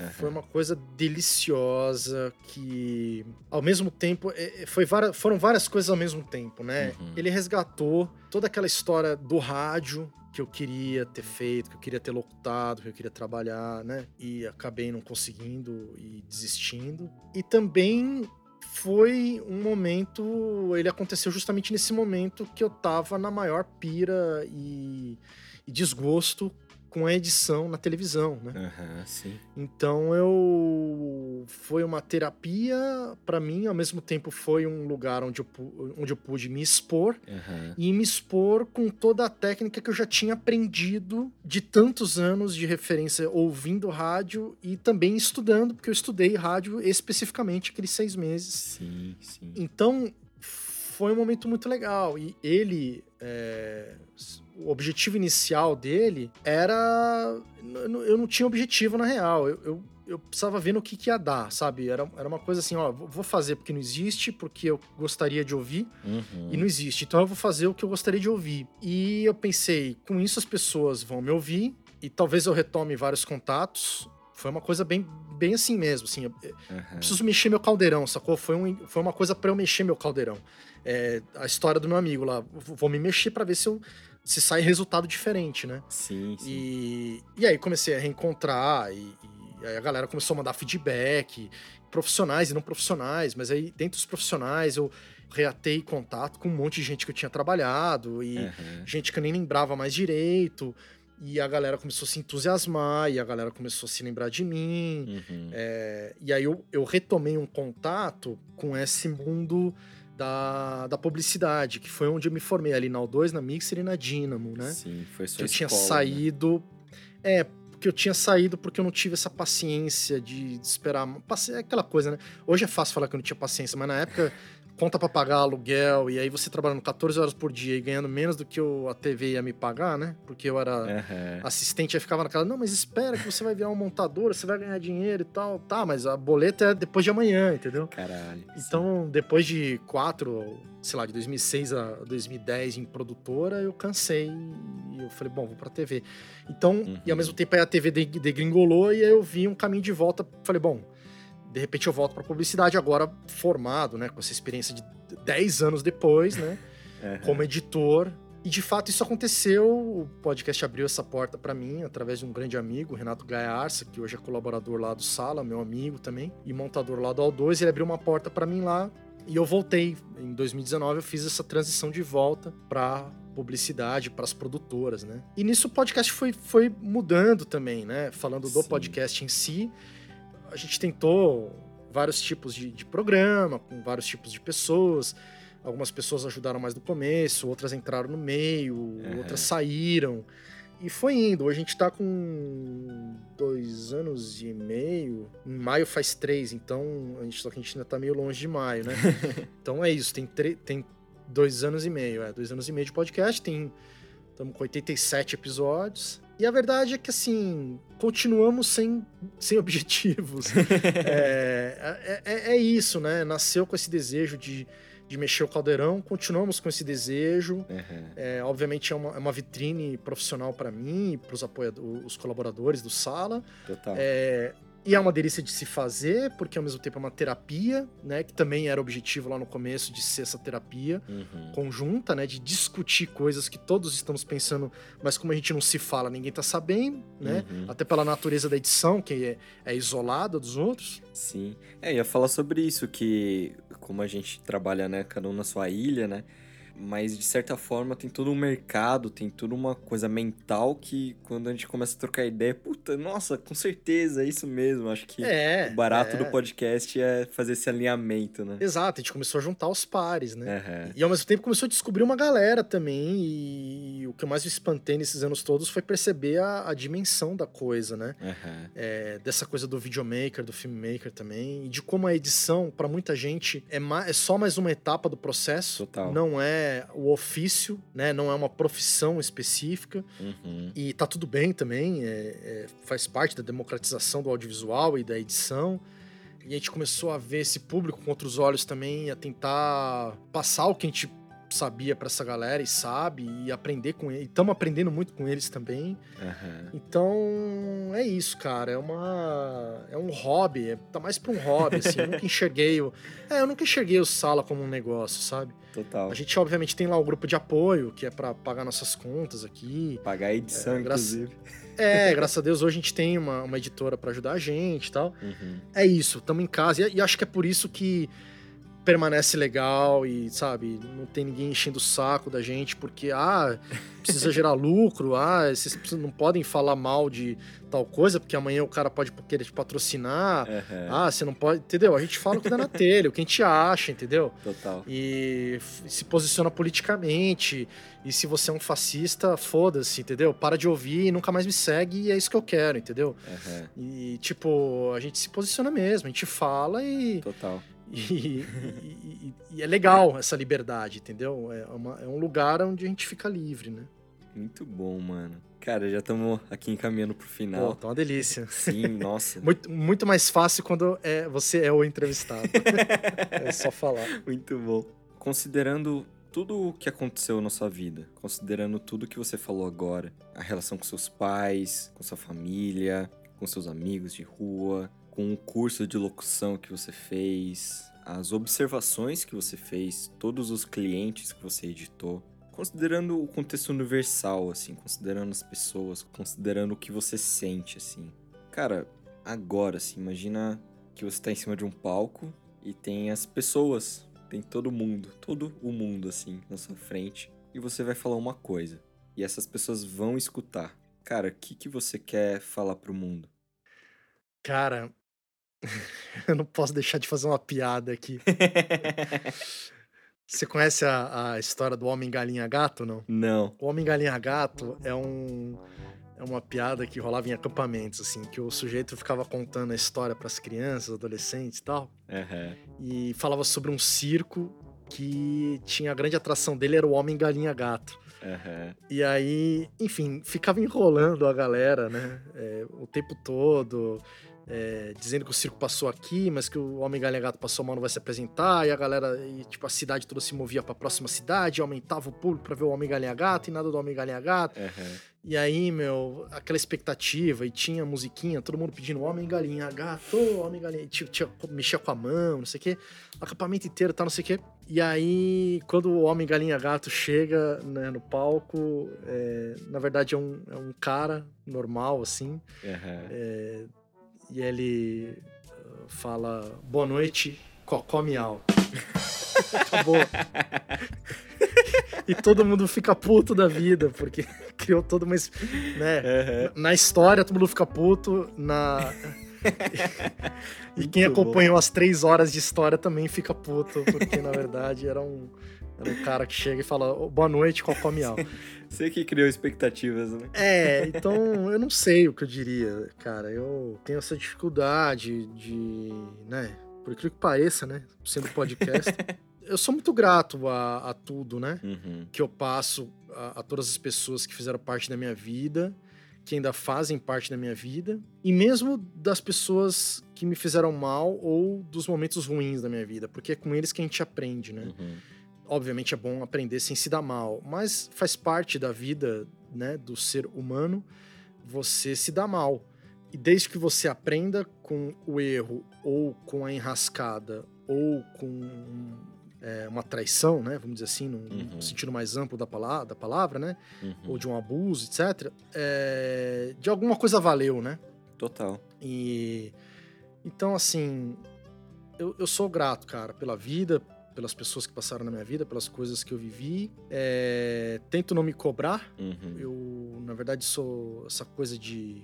Me incomoda um pouco esse, esse papo de, de- Esse discurso hoje em dia que é, sei lá, tá cada dia mais forte, popular, sabe? As pessoas estão se cobrando demais, sabe? Uhum. Você precisa ser o mais bonito, o melhor, o seu Instagram precisa ser legal, Uhum. você tem que ser descolado, entendeu? Você tem que viajar, você tem Aprender que. o tempo todo. É, né? você tem que ser empreendedor, entendeu? O quanto que você fatura. Cara, eu. Sabe, tipo, a tua vida é a tua vida, cara. Vocês ouviram o perrengue que eu passei, tanta gente passa perrengue pior Nossa, ou diferente. E assim, é assim, entendeu? Desconfia de, de gente que tá aí na internet, sabe, querendo ve- ve- vender uma vida fácil, é, querendo dizer que da noite pro dia você vai virar um grande profissional, Uhum. que você pode ser tudo o que você quiser. Cara, a verdade é que você não pode ser tudo o que você quiser. E a verdade é que você não vai ser um grande profissional da noite pro dia. e talvez você não seja um grande profissional. Sim. Então, assim, é bom uns choques de realidade, entendeu? Esse choque de realidade que eu tive da periferia, Uhum. depois de ter que trabalhar e não conseguir estágios que eu gostaria. E tá tudo bem, entendeu? Teve gente que se bem sucedeu melhor do que eu, antes do que eu. É, Durante muito tempo eu me cobrei, porra, mas aquele cara conseguiu, eu não consegui. Uhum. É, Não cai nesse jogo, sabe? Viva a tua história, viva o teu momento. Óbvio, se prepare, estude, tente, se esforce, né? Isso é o mais importante. Eu sempre falo, o, o bonde passa, não passa pra todo mundo, não passa em todos os horários, mas se você estiver preparado, você consegue entrar nele, né? Muito bom. É, às vezes demora mais pra gente se preparar. Vários bondes passaram antes de eu estar preparado, entendeu? Total. E, e vários bondes eu não tive fôlego pra conseguir entrar nele. Tava preparado, mas não, não cheguei a tempo. Uhum. Então a, a vida é essa, cara. A vida é feita de altos e baixos e tá tudo bem, sabe? Uhum. É isso. Tô, tô com meus 37 anos, é, tenho muita vida pela frente, embora a pressão sempre, né, da sociedade. Cara, você já tá com 37 anos, você não teve filho, você não, não tem sua casa própria, Nossa, não tem mano. isso, não tem aquilo, você não é um empresário, tipo, você abriu sua empresa, mas ela não deu certo. Então, meu, eu tô cada dia mais jogando tudo isso pro alto, sabe? Vivendo minha vida. É, cara, pessoas, isso que você falou de pessoas, né? Uhum. É, elas realmente são muito importantes. Eu tenho valorizado demais amizades e família, porque é isso que vale, cara. É isso que no fim das contas vale. Tento prezar por todos esses relacionamentos. Então eu, eu- é isso. Eu diria muito obrigado, acho, olhando pra tudo, todas essas pessoas, agradecer a cada uma por tudo. que legal, mano. Cara, eu acho que eu conheço mais você do que você me conhece, né? No caso, porque. É verdade. 12 dois anos. Rola isso no podcast, né? É. Só queria falar que eu sinto muita gratidão pelo seu trabalho e por todos do Sala. Pô, que legal. É, porque acho que mais do que aprender sobre o contexto e notícias do mundo da edição e pós-produção, enfim, eu acho que tem um, um lance de ajudar as pessoas a não se sentirem sozinhas, tá ligado? E, e quando eu escuto, assim, eu, eu fico pensando, né, puta, legal, tem uma companhia aqui, e fico pensando, caralho, quantas pessoas estão chegando agora e eu tô junto com essas pessoas também através deles, assim. Eu queria muito agradecer mesmo, assim, pelo, pelo trampo. Ah, isso é. Isso é. Não, imagina. Isso é muito legal. E o que você tá fazendo também é muito legal, né? Eu conheci agora o teu podcast, eu já ouvi um episódio. É, já gostei muito da qualidade técnica, que é uma coisa que você tá ouvindo a gente, você sabe que eu encho o saco da galera. Sim. Obrigado, obrigado. E Isso já me conquistou. É uma delícia ouvir um podcast bem gravado, bem editado. Total. É, com microfone bom, tratamento e tal. Mas é uma, é uma gratidão mesmo, cara, porque é, você. Putz, cara, você começa a receber mensagem de, sabe, de todos os lugares do Brasil, mano. E Total. até de fora, sabe? Sim, sim. Mas digo, de realidades difíceis, assim, gente que. Cara, a real assim, gente que dificilmente vai ter uma oportunidade de trabalhar numa grande produtora ou numa grande emissora de televisão, saca? Sim, sim. É, sabe, não menosprezando os locais, mas pela distância, vai. Total. É, no Tocantins, na, no Amazonas, a gente tem apoiador no Amazonas, em Manaus, assim. Uhum. Tudo bem, tem retransmissor e tal, mas você entende a, a situação? A gente tá num polo aqui de São Paulo. Falei de viagem, né? Que eu gosto de viajar. Eu fui para Recentemente peguei o carro e fui lá pra Bahia. Aham. 1.500 quilômetros. Mesmo assim era o sul da, era o sul da Bahia. Quer dizer, em- com 1.500 quilômetros eu só consegui chegar no começo do Nordeste. Sim. Foi uma maravilha, adorei e tal, mas assim, você ver, cara, como é, é longe, é, tudo é muito longe. O Brasil é um, é um continente, né, cara? Total. As diferenças sociais de realidade é muito grande, é muito díspare, né? Sim, sim. E graças a Deus temos a internet pra ajudar nisso, né? É, E Aham. quanto mais a gente puder ajudar, tamo aí, saca? Porque eu sei, e isso realmente foi uma das motivações ali no começo. Eu pensava nisso, eu falei, cara, é. Assim, entre os amigos, todos trabalharam em TV, todos trabalharam em produtora, tipo, grande bosta, entendeu? O que a gente vai falar aqui. Uhum. Mas assim, pra quem não tá aqui, cara, pensa no privilégio que é, e, e mais uma, essa questão de reconhecer o privilégio, né? Cara, eu trabalhei na MTV, sacou? Uhum. Tipo, Não, total. Marcou uma geração mesmo, né? às vezes- eu não- às vezes eu, eu- agora com essa história dos 30 anos da MTV, eu, eu comecei a ouvir uns podcasts, inclusive, do, do, do Globo, todo um lance histórico e tal. Eu falei, cara, eu trabalhei lá, velho. Dois anos eu trabalhei lá. Tudo bem, não cheguei naquele miolo legal que foi dos anos 90 e tal. Aham. Mas, cara, eu tive lá, eu editei o Comédia MTV, não sei o quê. Então, assim, eu sou muito grato, mais uma vez, essa coisa voltando à gratidão. E, cara, o que eu puder falar disso tudo pras pessoas. E outra, o que eu acho muito legal, é por isso que eu falo dessa coisa de desconfiar e não entrar nessa onda de, de meritocracia e blá blá blá. Porque, mano, eu sou um ser humano como qualquer um, velho. Eu não sou um prodígio. Quem ouve a gente sabe dos perrengues que eu já passei. Quem ouviu aqui sabe. É, eu não. Sabe, tipo, você pode também ao mesmo tempo, sabe? Não é tão difícil assim. É, tô, tô meio dúbio aqui, né? Falei que não é pra você acreditar, mas assim, é que tem um caminho, mas a- ao mesmo tempo, eu sou um ser humano também, entendeu? E todo mundo, e o cara que. E eu tenho agora tido contato com o pessoal da Associação dos Montadores de Cinema, Uhum. que inclusive eu tô na diretoria atual, Mano, tô conversando aqui com, sabe, o Márcio Hashimoto, o Lucas Gonzaga, que são os, os maiores montadores de cinema do Brasil. Aham. E aí, mano, você senta pra tomar uma breja com o cara, e o cara te liga, e você liga pra ele. E quando você. Entendeu? E você vai lá no grupo do Sala VIP, já fazendo merchanzinho aqui, né? É, Ou já, sa- já vamos- Com certeza. Cara, você tem, você tem lá o Eduardo Serrano, que é o editor do Bacurau, cara. O cara Sim, quase, total. sei lá, se bobear vai ganhar Oscar o Bacurau. Tá pra entrar Então. esse ano aí e tal. Nossa, Você tem o, o Lucas Gonzaga, você tem. E você fala, sabe, precisamos juntar essa galera, entendeu? O cara de Manaus com o editor do Bacurau, comigo, com você, com. Total. Entendeu? Quem, quem puder, quem quiser. Então, essa generosidade também, eu, eu gosto de fazer esse canal, sabe? De eu Uhum. ser generoso, mas ao mesmo tempo também receber generosidade de todos esses caras fodas Uhum. e repassar essa generosidade pra toda essa galera do Brasil inteiro e, enfim, qualquer língua, é, qualquer lugar do mundo que fale a língua portuguesa. E se você não, não me parar, eu vou ficar falando até amanhã, cara, porque eu sou um podcaster. Tá muito da hora, cara. Por mim, a gente fica aqui mais três horas, assim. Pô, a gente não falou de viagem, cara. Tem que fazer um episódio agora só sobre Nossa. viagem. Não, total, vamos marcar. A gente pode fazer um episódio à parte É. de Chablau. Maravilha. Cara, é. Obrigado. Valeu. Pô, tamo aí. E pra quem quiser conhecer mais sobre o seu trampo, fala aí. Ah, no fim, a Escotilha Filmes virou o meu rolo, né? O meu repertório. Aham, É, então, escotilhafilmes.com.br tá lá. boa. É, tudo sobre mim como montador, né? Como editor. E o site do Sala de Edição, saladeedição.com.br, tem tudo lá também. Boa. Tem todos os episódios, tem o meu perfil também, o perfil do Marcelo, todas as mídias sociais que você pode encontrar a gente, as pessoais e basicamente tudo do Sala de Edição é arroba Sala de Edição, né? Sem o cedilho e o tio. Aham. Então fica ao gosto do cliente aí.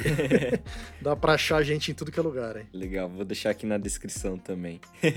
Valeu, cara. Você quer falar mais alguma coisa? Pô, obrigado, cara. Prazerzão aí. Continue firme. Podcast não é fácil. Nossa, sim. É, agora de podcaster pra podcaster, né? Total. Vamos. A gente tem que se encorajar, cara, porque é punk, velho. Produzir é punk. Realmente. E você que tá ouvindo, valorize o seu podcast, entendeu? Se você gosta do Xablau. Você tem grupo de apoio ou não? Você Ainda já fez não, alguma coisa hein? do tipo? Em breve. Pô, tem que lançar, cara. Tem que lançar, Sim. a galera tem que apoiar. Sim. Ou, ou no mínimo aí, galera que tá ouvindo, que gosta, compartilha com os amigos. Não o meu episódio necessariamente, mas o Xablau, né? Se você gosta do Sala também. Porque isso faz toda a diferença pra gente. Essa generosidade de pessoas como o Léo, que tá, sabe, se dispondo a produzir conteúdo e levar essas histórias de pessoas pra vocês. é, e também de colaboradores do Sala e tal, precisa ser valorizada, cara. Porque não é, Hum. não é fácil, não. É divertido, é muito bacana, mas é um perrengue. Principalmente depois de alguns anos fazendo, vai ficando cada vez mais pesado. Total, total. Valeu. Mas é isso, brigadão, cara. Brigadão mesmo. Um grande abraço pra todos os ouvintes aí. Valeu, mano. E vão lá no Instagram do Xablau, arroba Xablau Podcast, vai ter umas fotinhas do Rafa lá. Todos os comentários que vocês tiverem sobre esse episódio, tudo que vocês sentiram, tudo que vocês querem falar pro Rafa, vão lá na fotinha dele e comentem lá. Isso ajuda muito ao Instagram do Xablau chegar em mais pessoas. Siga lá no Instagram, siga no Apple Podcast, estrelinhas aqui no, né, no Spotify, enfim. Esse do, do Apple Podcast vale a pena, né? Refris- é, Sim. reforçar. É, é muito legal isso. Ajuda muito também, viu, galera? Entra lá no. Se você tiver iPhone, Uhum. mesmo que você não use o Apple Podcast, entra lá, vai lá no Xablau e nos outros podcasts que você gosta e avalia lá, coloca as cinco estrelas. Se você fizer um comentário, é melhor ainda. Entendeu? Não precisa ser nada muito grande, mas comenta lá que ajuda bastante a criar relevância e o podcast acaba chegando em outras pessoas. É uma pena que o, o Spotify não tem isso, né, cara? Sim, sim. É. Quem sabe em breve, né? Pois é, tomara. Então é isso, galerinha. Xablau! Xablau!